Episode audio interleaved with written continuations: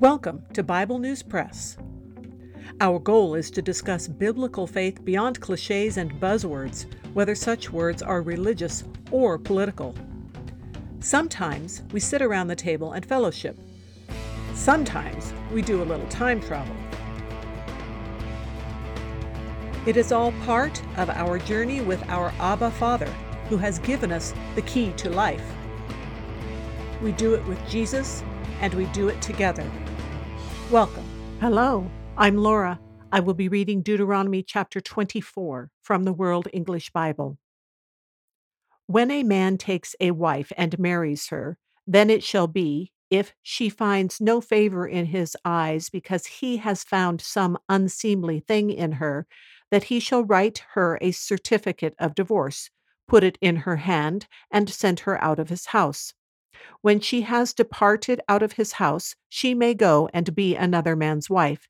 If the latter husband hates her and write her a certificate of divorce, puts it in her hand and sends her out of his house, or if the latter husband dies, who took her to be his wife, her former husband, who sent her away, may not take her again to be his wife after she is defiled, for that would be an abomination to Yahweh. You shall not cause the land to sin, which Yahweh your God gives you for an inheritance. When a man takes a new wife, he shall not go out in the army, neither shall he be assigned any business. He shall be free at home one year, and shall cheer his wife whom he has taken. No man shall take the mill or the upper millstone as a pledge, for he takes a life in pledge.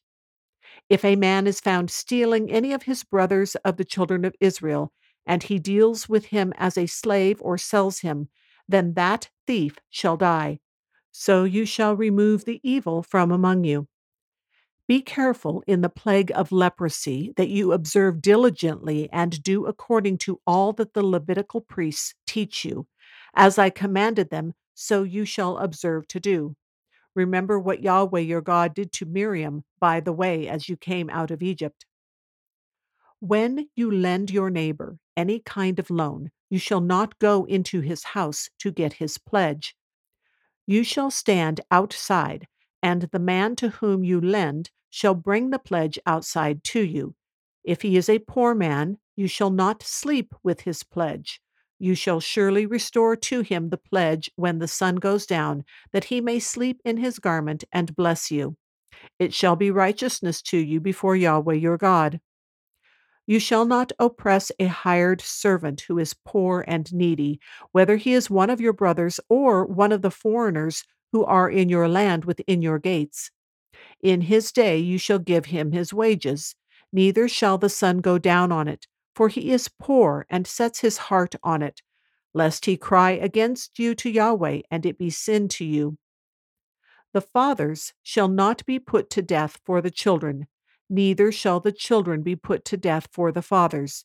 Every man shall be put to death for his own sin.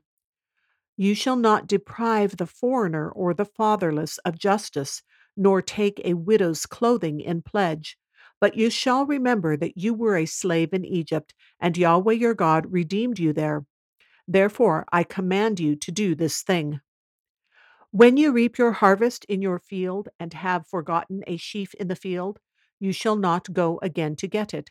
It shall be for the foreigner, for the fatherless, and for the widow, that Yahweh your God may bless you in all the work of your hands. When you beat your olive tree, you shall not go over the boughs again. It shall be for the foreigner, for the fatherless, and for the widow. When you harvest your vineyard, you shall not glean it after yourselves. It shall be for the foreigner, for the fatherless, and for the widow. You shall remember that you were a slave in the land of Egypt. Therefore, I command you to do this thing.